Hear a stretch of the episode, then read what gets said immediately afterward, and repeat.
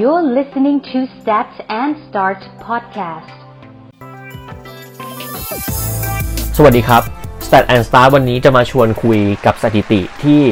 มีทุกเรื่องเลยหลากหลายมากเลยในโลกใบนี้เลยนะครับ พอดีผมนั่งอยู่บ้านนะครับ work from home แล้วก็อยากจะนั่งดูสถิติอะไรเพลินๆ แล้วก็ดูตัวเลขแล้วก็เก็บไปคิดอะไรบางอย่าง แล้วก็พอดีไปเจอเว็บเว็บหนึ่งนะครับ ชื่อว่า worldometers นะครับ worldometer.info นะครับ W O R L D O M E T E R S เว็บไซต์เนี้ยมันจะเป็นเว็บไซต์ที่มีสถิติรันอยู่นะครับตลอดเวลาเลยมันจะวิ่งอยู่ตลอดตลอดเวลาเราเข้ามาโดยเขาจะเก็บตั้งแต่เริ่มตั้งแต่ ถ้าผมพูดว่าปีนี้เนี่ยก็คือมันจะเริ่มตั้งแต่ 1 มกราเที่ยงคืนปี 2020 จนถึงวินาทีนี้ ข้อมูลมันก็จะวิ่งตลอดนะครับ ซึ่งเออก็จะต้องมาลองดูว่า แต่ละวันแต่ละปีมันมีอะไรที่น่าสนใจนะครับพอดีผมไปเห็นข้อมูลนี้แล้วรู้สึกว่าเออเฮ้ยมันก็มีอะไรให้คิดได้อยู่เหมือนกันนะ ถ้าเรามานั่งอ่านข้อมูลตรงนี้ดีๆ มันก็มีเรื่องราวให้เราเล่าได้เหมือนกันตรงนี้ก็ผมก็จะเล่าเป็นแต่ละหมวดหมู่ไปละกันเหมือนมาแชร์ข้อมูลลองฟังเพลินๆแล้วก็ลองดูดีว่าเอ้ยเออมันมันมีอะไรได้บ้างไหมที่เราจะหยิบไปใช้หรือฟังสนุกๆก็ได้นะครับ ตอนนี้เราอยากลองเอามาแชร์ดู พอดีผมดูเว็บแล้วมันก็เออมันก็โอเค น่าจะเล่าได้แล้วก็มีอะไรให้ฟังนะครับ เรามาดูในหมวดหมู่ของประชากรโลกกันครับ คุณคิดว่าวันนี้ทั่วโลกเรามีประชากรกี่คนครับ จนถึงวินาทีนี้นะนะครับ ข้อมูลล่าสุดนะครับ ประเทศไทยจริงๆ ก็เกือบเกือบจะแตะแตะเจ็ดสิบล้านคนละ คุณคิดว่าวันนี้ถ้าเกิดเราพูดทั้งโลก ประชากรจะประมาณกี่คนครับอ่าผมเฉลยเลยแล้วกันนะครับ ประชากรโลกในปัจจุบันเนี่ยอยู่ที่ 7,780 ล้านคนโดยประมาณ จริง ๆ มันมีเศษนิดนึงนะครับ มันก็เพิ่มขึ้นเรื่อย ๆ ในทุกๆวินาที ตรงนี้คือประชากรทั่วโลกนะครับ ในขณะเดียวกันเนี่ยคุณคิดว่าเด็กที่เกิดใหม่ในปีนี้ตั้งแต่มกรามาจนถึงเนี่ยจะหมดเมษาละเกือบเกือบจะ 4 เดือนละ คุณคิดว่ามีเด็กเกิดขึ้นแล้วกี่คนทั่วโลกนะครับ ตอนนี้นะครับมีเด็กเกิดขึ้นแล้ว 44 ล้าน5แสนคนนะครับจนถึงเวลานี้ แล้วถ้าเกิดให้ถามว่าวันณวันนี้วันเดียวเนี่ย วันเนี้ยเนี่ยหนึ่งวันของเราเนี่ย วันที่ผมอัดเนี่ยในหนึ่งวัน คิดว่าเรามีเด็กเกิดขึ้นทั่วโลกกี่คนครับ ตอนนี้เรามีเด็กเกิดใหม่นะครับ ในวันนี้เลยนะครับ ในเกือบๆเนี่ย ผมนั่งอัดเทปอยู่เนี่ยใกล้ๆจะเที่ยงคืนพอดีเลยกำลังจะหมดเวลาของวันพอดี ในวันนี้เนี่ยมีเด็กเกิดใหม่แล้วเนี่ยสามแสนเจ็ดหมื่นคน เฉพาะวันนี้นะครับ แล้วเราคิดว่าวันนี้ มีผู้เสียชีวิตกี่คนในปีนี้ครับอ่าผู้เสียชีวิตนะครับจะอยู่ที่ 18ล้าน6แสน8หมื่นคน แล้วถ้าเกิดผู้เสียชีวิตในวันนี้คิดว่ากี่คนครับ ถ้าวันนี้วันเดียวนะครับในเวลานี้เนี่ยมีผู้เสียชีวิตทั้งหมด 1 5 5 5 8 0 0 กว่าคนนะครับหากเรามองดูตัวเลขทั้งหมดเนี่ยแล้วเรามองเห็นอัตราของการเติบโตของประชากรในปีนี้จะอยู่ที่ประมาณ 25 ล้าน8แสนคนทั่วโลก แสดงว่าข้อมูลชุดนี้ที่ผมนั่งดูเล่นๆเนี่ยการเติบโตประชากรเนี่ยยังถือว่ายังเยอะอยู่ แต่จริงๆ ตรงนี้มันก็ไม่ significant กับทุกๆ context นะครับ บางประเทศก็ประสบปัญหาคนมีลูกน้อยนะครับ บางประเทศก็มีคนมีลูกเยอะอะไรอย่างเงี้ย ตรงนี้ผมว่าก็ต้องมาดูอีกทีหนึ่งแต่วันนี้ให้เห็นตัวเลขว่า ถ้าโดยภาพรวมทั้งโลกเนี่ยการเติบโตประชากรเนี่ยยังถือว่ามากกว่า ก็คือมีคนเกิดใหม่เยอะกว่าคนตายนั่นเองนะครับ ตรงนี้ก็น่าสนใจ วันนี้ผมมีอันนึงผมชอบมากเลยอะ น่าสนใจมากมันเป็นตัวเลขวิ่งวิ่งอยู่ แล้วก็เป็นเรื่องของสังคมและสื่อนะครับ เขาพูดว่า8ปดแสนห้าหมื่นคือชื่อของหนังสือที่ถูกพิมพ์ในปีนี้ครับเนี่ยจนถึงวันนี้มีหนังสือพิมพ์จดทะเบียนเป็นหนังสือขึ้นมาแล้วเนี่ยทั้งหมด8ปดแสนกว่าเล่ม และหนังสือที่ถูกหนังสือพิมพ์นะครับ อันนี้ผมพูดหนังสือหนังสือพิมพ์หนังสือพิมพ์ที่ถูกแจกจ่ายในวันนี้จนถึงเวลานี้แล้วนะครับ 460 ล้านฉบับ ก็ ยังถือว่าเยอะนะ เพราะว่าจริงๆเราเคยมองว่าสังคมออฟไลน์หรือหนังสือพิมพ์น่าจะตายแล้ว แต่ก็ยังถือว่ามีการแจกเยอะอยู่นะครับ โทรทัศน์มีถูกขายทั่วโลกวันนี้แล้ว6 4 5 0 0 0กว่าเครื่องนะครับ ส่วนโทรศัพท์มือถือ วันนี้ขายไปแล้ว6ล้าน2แสน6หมื่นกว่าเครื่อง แสดงว่าถ้าโดยเฉลี่ยเนี่ยโทรศัพท์มือถือเนี่ยถูกขายในวันหนึ่งเนี่ยเกือบ 10 เท่าของโทรทัศน์ขายนะครับ อันนี้ก็เป็น ชวนคุยเล่นๆเนาะนั่งฟังเพลินๆนะครับ แต่สิ่งหนึ่งที่น่าสนใจมากเลยครับ เงินที่ถูกจ่ายสำหรับวิดีโอเกมในวันนี้ให้ทายคุณเท่าไหร่รู้ไหมฮะ ตอนนี้มันเป็น 280 ล้านดอลลาร์นะครับ เยอะมากๆนะครับ 280 ล้านดอลลาร์นี่มูลค่ามหาศาลเลยที่คนใช้จ่ายเกี่ยวกับวิดีโอเกมนะครับ ในขณะเดียวกันเนี่ยวันนี้มีผู้ใช้อินเทอร์เน็ตบนโลกนี้นะครับ ทั้งหมด 4,500 ล้านคนนะครับก็คิดว่าประชากรถ้าตอนนี้ตัวเลขหลวมๆที่ผมดูประชากรโลกเนี่ยอยู่ที่ประมาณ 7 ล้าน7แสนกว่าคน และต่อไปนะครับนอกเหนือจากตัวเลขโทรศัพท์มือถือที่ถูกขายในวันนี้แล้วเนี่ยแล้วก็เรื่องของเงินที่ถูกจ่ายสำหรับวิดีโอเกมเนี่ยตรงนี้ก็น่าสนใจ แต่อีกตัวเลขหนึ่งครับ เราไปเจอมาว่าผู้ใช้อินเทอร์เน็ตบนโลกเนี้ยณเวลาเนี้ยมีทั้งหมด 4,500 ล้านคน ถ้าคุณเทียบกับประชากรโลกที่ 7,700 ล้านคน จะเห็นว่าคนใช้อินเทอร์เน็ตเนี่ยเกินครึ่งของคนทั้งโลกใบนี้ละ จริงๆเกือบเกือบ 60 กว่าเปอร์เซ็นต์ด้วยซ้ำนะครับ ตรงนี้ก็ทำเป็นตัวเลขที่น่าสนใจเลยว่าประชากรตอนนี้เข้าถึงอินเทอร์เน็ตเยอะมากๆ คุณให้ทายว่าอีเมลที่ถูกส่งวันนี้มีกี่ฉบับ อีเมลที่ถูกส่งวันนี้นะครับ อยู่ที่ 250,000 ล้านฉบับ เป็นอีเมลนะ ทางออนไลน์ที่เราส่งไปนะครับบล็อกที่ถูกโพสต์วันนี้นะครับ6ล้าน6แสนบล็อกทวิตเตอร์ที่ถูกทวีตนะครับถูกส่งเข้าไปในวันนี้เนี่ยประมาณ 750 ล้านนะครับแล้วการค้นหา Google ในวันนี้นะครับในวินาทีนี้ ตอนนี้ Google มีการค้นหาแล้วทั้งหมดนะครับที่ผมกำลังอัดอยู่เนี่ย6,900 ล้าน Googling 6,900 ล้าน Googling ถ้าเฉลี่ยง่ายๆเนี่ยในเวลาเดียวกันของประชากรทั่วโลกเนี่ยถ้าแบบเอาหารค่าเฉลี่ยตรงๆเลยเนี่ยประมาณ 90%น่ะ9 90 กว่าเลยอะของคนทั่วโลกเนี่ยหนึ่งคนต้องเสิร์ช Google หนึ่งครั้งต่อวัน อืม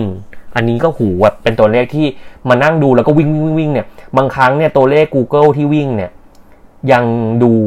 มีปริมาณที่เพิ่มขึ้น ได้เร็วกว่าตัวเลขของประชากรโลกหมายความว่าดีไม่ดีบางวันนะ ถ้าเกิดผมเข้าใจถูกเนี่ย ตัวเลขการ search Google เนี่ยน่าจะร้อยเปอร์เซ็นเลย หมายความว่าถ้าเฉลี่ยแล้วเนี่ยหนึ่งคนในโลกใบนี้จะต้องเสิร์ช Google หนึ่งครั้งต่อวัน แต่เข้าใจมันเป็นค่าเฉลี่ยแหละนะครับ มันอาจจะแบบไม่ใช่ว่าทุกคนต้องเสิร์ชแต่ก็อยากให้เห็นตัวเลขว่าเออ Google ไม่ไม่ไม่โตได้ยังไงในเมื่อคนใช้งานเขาเยอะขนาดนี้ เราลองมาดูในหมวดของสิ่งแวดล้อมบ้างนะครับ สิ่งแวดล้อมก็มีเรื่องน่ากลัวน่ากลัวอยู่เหมือนกันนะครับ เขาบอกว่า1ล้าน6แสนห้าหมื่นคือป่าป่าไม้ที่หายไปในปีนี้ โดยตัวเลขเนี่ยเป็นเฮกเตอร์ ก็เยอะนะครับ แล้วก็การปล่อยก๊าซคาร์บอนไดออกไซด์ในปีนี้อยู่ที่ 11,000 ล้านตัน โอ้โห อันนี้น่ากลัวมากเลยครับ พอเห็นตัวเลข แล้วก็การเพิ่มขนาดของทะเลทรายในปีนี้นะเพิ่มมาแล้ว3ล้าน8แสนเฮกเตอร์ สารพิษที่ถูกปล่อยจากโรงงานสู่สิ่งแวดล้อมในปีนี้นะครับ3ล้านตันละ แค่4เดือนนะ3ล้านตันละ เห็นไหมครับทำไมโลกถึงร้อนทำไมพอวันนี้เรามีการล็อกดาวน์เรามีการปิดประเทศเนี่ยโอโซนหรือธรรมชาติต่างๆ มันถึงเริ่มที่จะรีคอเวอร์ได้ไม่มากก็น้อย ผมว่าตรงนี้ก็สำคัญนะ เราลองมาดูอีกหมวดหนึ่งผมว่าผมผมดูเว็บนี้แล้วผมนั่งคิดอะไรได้เรื่อย ๆ เลยนะครับ ในมุมของอาหารเนี่ยเขาบอกว่า 840 ล้านคือประชากรที่ขาดสารอาหารณเวลานี้ แล้วก็มี 1,700 ล้านคนที่มีน้ำหนักเกิน โดยมีในนั้นเนี่ยมีขนาดถึง 800 เกือบเกือบ7เกือบ800 ล้านคนนะครับ ที่เป็นโรคอ้วน ตรงนี้ก็เป็นมุมของอาหารนะครับ ก็เป็นเรื่องของโภชนาการ น้ำนะครับ น้ำจนถึงเวลานี้นะครับเป็น 11 ล้านแล้วก็เป็นหน่วยพันล้านลิตรอีก มันมันมันโคตรเยอะเลยนะครับ คือน้ำที่ถูกบริโภคในในปีนี้ละนะครับ ก็เยอะนะครับ แล้วก็ปีนี้นะครับมีจำนวนคนที่เสียชีวิตจากโรคที่เกี่ยวกับน้ำเนี่ยอยู่ที่ 260,000 คนนะครับ ตรงนี้ก็เห็นเลยว่าน่าสนใจนะครับ มีตัวเลขเยอะมากเลยนะครับ ผมก็พยายามไล่ดูก็ชวนคุยสนุกสนุกนะครับ เขาบอกว่า ในแง่ของพลังงานผมชอบตรง sector นี้มากเลยนะครับเขาพูดถึงพลังงานที่เกิดขึ้นในโลกต่างๆ แต่มันจะมี sector หนึ่งที่ผมอ่านแล้วผมรู้สึกตกใจมากเลยนะครับเขาคำนวณไว้แล้วว่าวันนี้นะครับน้ำมันดิบถูกสูบขึ้นมาเนี่ยประมาณ 93ละ93 ล้านบาร์เรลนะครับแล้วก็เขามองว่าน้ำมันตอนนี้ที่มันเหลืออยู่ในโลกใบนี้ประเมินน่าจะเป็นประมาณ1ล้าน5แสนล้านล้านบาร์เรล นะครับพูดง่ายๆก็คือผมลองเขาลองเอาคำนวณนะครับ เอาน้ำมันที่ถูกสูบขึ้นมา เอาน้ำมันที่เหลืออยู่เนี่ยเขาเขาให้ตัวเลขมาเลยว่าอีก 15,754 วันเนี่ยจะเป็นวันที่เรียกว่าอะไรอะครับ เป็นวันที่น้ำมันจะหมดโลกนะ เดี๋ยวผมลองกดคำนวณให้เลย อยากรู้เหมือนกัน 15,754 นะครับ วันน้ำมันจะหมดโลกเราลองหาร 365 วัน ประมาณ 43 ปี ถ้าเป็นตัวเลขจากข้อมูลชุดนี้นะครับ 43 ปีน้ำมันจะหมดโลกแล้วนะครับ แล้วก็ก๊าซธรรมชาติที่เหลืออยู่วันนี้นะครับ เขาบอกว่าเหลืออยู่ 1 ล้านล้าน BOE นะครับ ซึ่งตรงนี้ก็เป็นตัวเลขที่เป็นเทียบเท่ากับบาร์เรลของน้ำมันดิบนะครับ เขาก็เลยคำนวณอีกว่าแล้ววันนี้นะครับก๊าซธรรมชาติจะหมดโลกอีกกี่วัน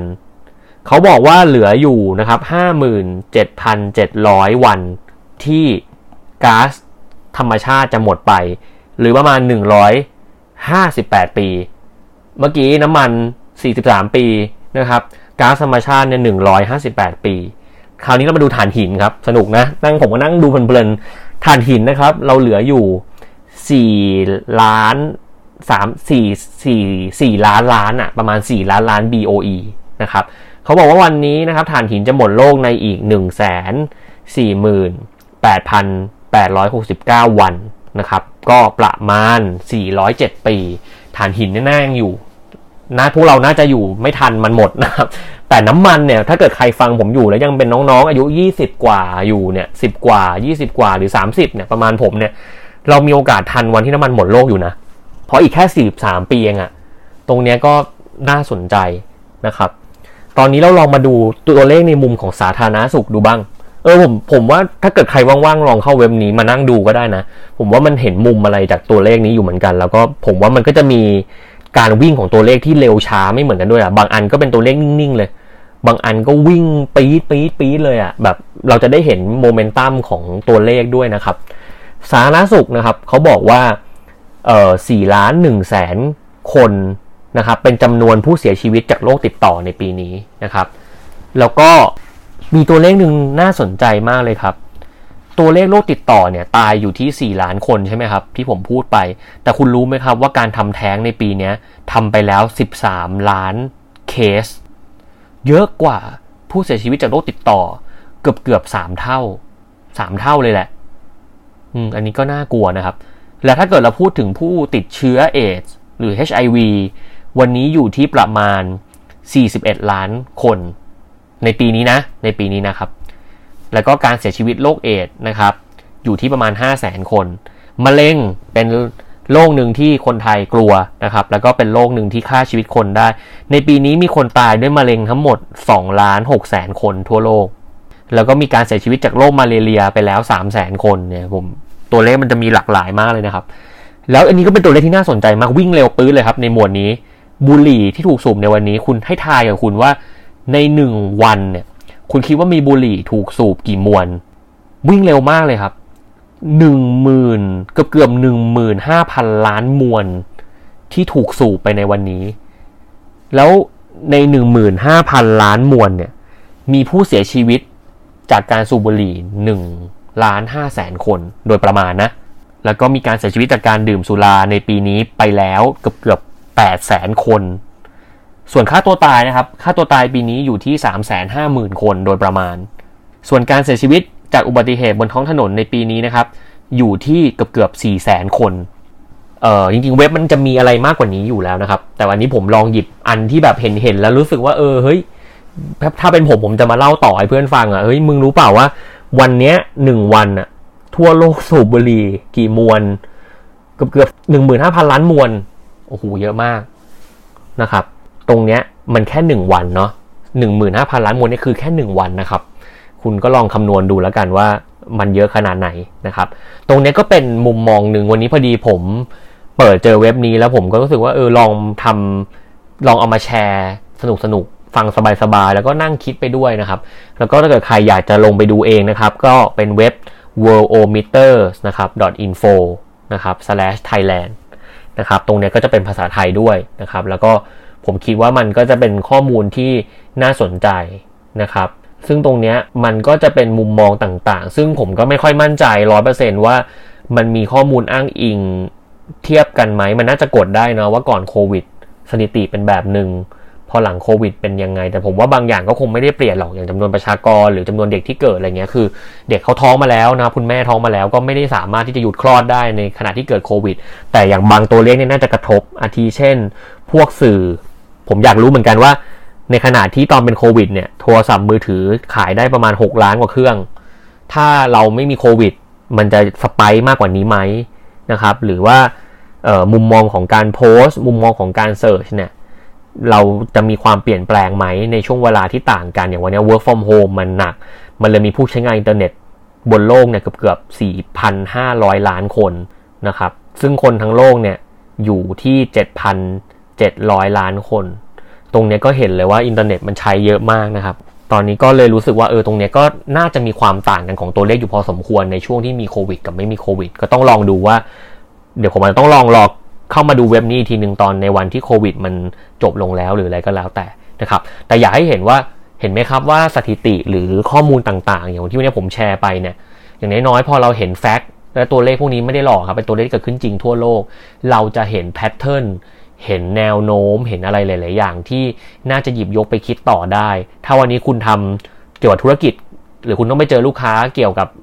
บุหรี่หรืออะไรแบบนี้สมมติผมยกตัวอย่างง่ายๆคุณพอคุณรู้ตัวเลขเนี้ย คุณสามารถจะไปแอดซูมหรือไปหา correlation หรือไปหาการเชื่อมต่อข้อมูลคุณได้ไหม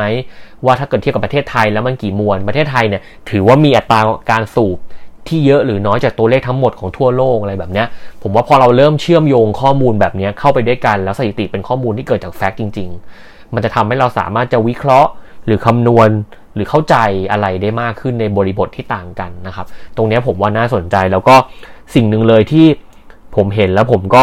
มีความ กังวลอยู่หน่อยๆในตัวเลขนี้ก็คือเป็นพวกตัวเลขที่เกี่ยวกับเรื่องของอพวกทรัพยากรโลกนะครับ พลังงานต่างๆ ที่อย่างเมื่อกี้ผมเล่าให้ฟังเนี่ยแหละ ก็จะเห็นว่ามันก็เหลือน้อยลงเรื่อยๆ แม้ว่าเราจะมีพลังงานทดแทนหรืออะไรก็แล้วแต่เนี่ย แต่การที่เราเป็นคนรุ่นใหม่นะครับ หลายๆ คนก็จะต้องกลายเป็นผู้นำของประเทศเนี่ย การที่เราให้ความสำคัญกับมุมเนี่ยก็เป็นสิ่งสำคัญ เพราะอย่าลืมว่าโลกมันไม่ได้เกิดออกแบบมาเพื่อเรา มันออกแบบมาให้อยู่ในระยะเวลาที่นานกว่านี้ ไม่ได้จบลงที่แค่พวกเรา เพราะนั้นเราก็ต้องคอยดูแล แล้วก็ทดแทนคืนธรรมชาติให้ได้มากที่สุดนะครับ อย่าสร้างมลพิษเยอะจนเกินไป แล้วก็พยายามช่วยกันลดการใช้พลาสติกบ้างหรือลดการใช้สิ่งต่างๆ ที่เรากำลังรณรงค์กันอยู่ แล้วก็เป็นเทรนด์ของโลกนะครับเป็น global trend ผมเชื่อว่าพวก global trend ต่างๆเนี่ยก็ต้องดูจากข้อมูลตรงนี้ด้วยเหมือนกันว่าเอ้ยมันมีแนวโน้มอะไรที่น่ากลัว เขาถึงจะสามารถออกนโยบายหรือว่า เกิดแนวโน้มต่างๆ ในการอนุรักษ์แล้วก็รักษาได้เหมือนกันนะครับ ก็เชิญชวนนะครับ ใครที่ชื่นชอบตัวเลขที่ผมคุยไปแล้วจะเปิดทิ้งไว้ทุกวันเพื่ออัปทูเดตก็จริงๆ น่าจะมีหลายเว็บนะที่มันเป็นตัวเลขแบบนี้แหละครับ วิ่งรันไป ยังไงวันนี้ก็ฝากไว้ฟังง่ายๆ สบายๆนะครับ เดี๋ยวไว้เทปหน้าน่าจะมีเรื่องราวใหม่ๆละมีความตั้งใจนะครับว่าจะหยิบยกเเป็นซีรีส์ของคอนเทนต์พอดแคสต์ขึ้นมาเป็นธีม นะครับ ก็จะเป็นธีมสั้นๆ 3-5 ตอนที่ผมจะชวนคุยอยู่บนมุมมองเรื่องใดเรื่องหนึ่งไปเลย แล้วก็อาจจะเป็นมุมมองเรื่องหนึ่งในเรื่องเรื่องหนึ่งของที่ที่หนึ่งอีกตอนหนึ่งก็จะเป็นมุมมองในเรื่องนี้แหละแต่เป็นอีกที่หนึ่งหรืออะไรแบบนี้เป็นตัวอย่าง อยากให้เกิดเป็นซีรีส์ของพอดแคสต์ขึ้นมาเหมือนกันจะลองทำดู แล้วก็หวังว่าทุกคนจะฟังแล้วได้ประโยชน์เหมือนทุกๆ ครั้งไปนะครับยังไงวันนี้ก็อยากจะฝากให้ดูแลรักษาสุขภาพด้วยนะครับ แล้วก็ หมั่นระวังดูแลคนรอบข้างให้ดีเหมือนเดิม แม้ว่าวันนี้ตัวเลขของโควิดจะลดลงแล้ว แต่กาดเราก็ห้ามตกนะครับ ต้องคอยหมั่นระวังกันอยู่ดี ตรงนี้ก็ฝากทุกคนไว้อีกทีหนึ่งนะครับ ยังไงพบกันใหม่ตอนหน้านะครับ สวัสดีครับ